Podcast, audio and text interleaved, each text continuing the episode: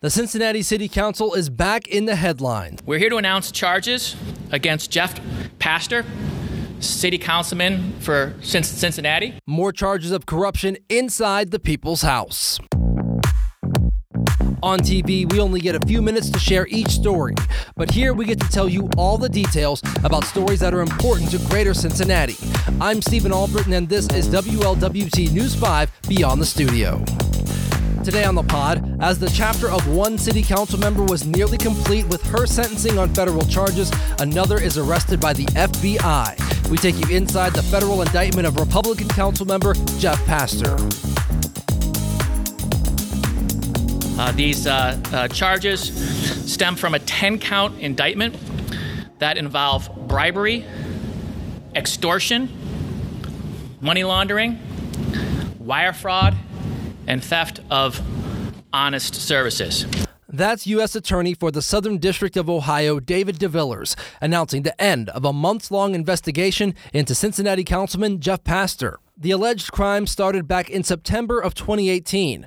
Pastor and an associate, Tyran Marshall, began a pay to play scheme, taking money from developers in return for favorable votes. In the indictment, the FBI used undercover agents and a cooperating witness to document the crimes. Pastor was even using a nonprofit organization to launder the money where a, a, cashier's check went to this nonprofit and then the cash was cashed out later and provided to to Mr. Pastor. That's where the money comes from. Uh, you'll see in the indictment there are many quotes. I believe Mr. Pastor um, described it as a uh, sanitizing the money going to uh, to, to him. In September of 2018, Pastor traveled to Miami to meet with investors of the whistleblower. Soon after his return, which he did not disclose or pay for, he received a cash payment of $15,000.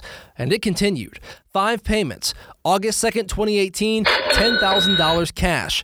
October 4th, 15,000 cash. October 24th, 2018, $10,000 cash through Tyran Marshall, and then another 10,000 on November 15th, 2018, the same way.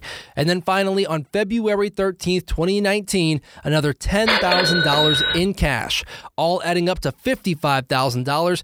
And according to the FBI, they kept going back for more. The people of Cincinnati deserve better. FBI Special Agent in Charge Chris Hoffman says during the scheme, Pastor wanted a salary of $115,000 for him and $85,000 for Marshall to continue providing favorable votes and influence. Pastor at one point saying, quote, 200 is the median income to do the things he's going to do, end quote. As mentioned in the indictment, Pastor and Marshall were aggressive and cavalier in their request for money. Businesses who want to come to Cincinnati want to know they're getting a fair deal. They don't want to pay to play. When a city council member attempts to line his pockets in exchange for favors or votes in City Hall, it is a disservice to the citizens of Cincinnati. Pastor was arrested Tuesday morning by a non tactical FBI team. But from bribery to fraud, extortion to money laundering, this 20 page indictment brings another dark cloud over City Hall. The fact that we had two in, I don't know how many, in, in one year, you know, that, that, that tells you all, all you need to know. That's DeVillers again, referring to former Cincinnati Councilwoman Tamaya Dennard. She pled guilty only months ago in June to a single count of wire fraud after a plea bargain. She accepted $15,000 in exchange to sell her vote.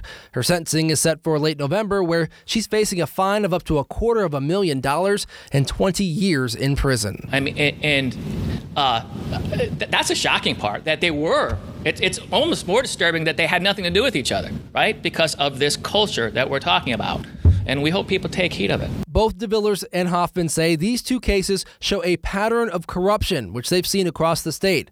Hoffman says Pastor's case is particularly notable because of the speed he went from elected to immoral. Matter of fact, I was talking to my uh, supervisor in charge of a public corruption squad down here, and he reminded me, I think it was six months into Pastor's service as a councilman when he sought his first bribe. Six months. As far as other officials, upon hearing the news, many were both shocked and disturbed by the findings. It's devastating for government in general. That's Betsy Sundermann, newly appointed over the summer. Every time this happens, because it makes people not trust government, um, I'm just as shocked as everybody else. So I hope it's not true. I hope he's innocent, and but he needs to fight it outside of City Hall. I think. Adding, stepping away would be best.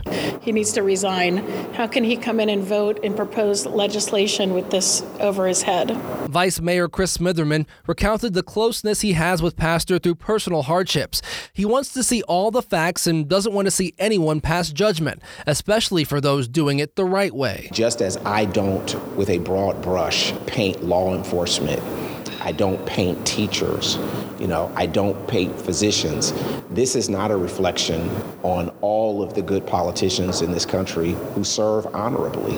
And so we just have to wait for the information and, and then take take it from there. Cincinnati Mayor John Cranley released a statement, not mincing words, saying, quote, Public trust is not a commodity to be bought and sold by politicians. If the charges against Pastor are true, then it is undoubtedly one of the most egregious and disgusting acts of corruption and betrayal ever perpetrated on our city. Given the serious nature of the charges, for the sake of the public trust and the important work we do every day, he must resign immediately. End quote. Councilwoman Sundermann says City Hall has work to do to regain public trust. I think we have a terrible image at City Hall, and I think it's warranted. Um, I'm one of the people who has come along who's trying to change our image so people don't call us City Council anymore. I'm trying to promote ethical and honest government, and hopefully, we'll get new people in the next election cycle who will build the trust of the community a little bit more. For the men leading and charging this case, public corruption is something they see too often, mentioning cases in Toledo and the high profile case of Ohio State House Speaker Larry Householder wrapped up in a $60 million scheme. They're asking more people to come forward and put trust back in elected offices and reminding others thinking they could do the same that they will do what they need to do to catch and prosecute you. It doesn't matter if you are as an official, if you're a government official, if you're an elected official, and you promise to do something in your official capacity for money, whether it's going to your pocket or whether it's going into your campaign, is a federal crime. If you like this podcast, go ahead and subscribe, rate, and review. I'm Stephen Albritton, and this is WLWT News 5 Beyond the Studio. We've all seen it that check engine light in our car. Do I check it now? Check it later? Can I keep driving? That one light doesn't tell you what you need to know. And if you get your weather from a symbol on your phone, you're not getting the full story. WLWT Weather has the only certified most accurate forecast in Cincinnati. It's where you get the difference making details. You'll know exactly what to expect and when, so you can plan your day. WLWT Weather, Cincinnati's certified most accurate forecast.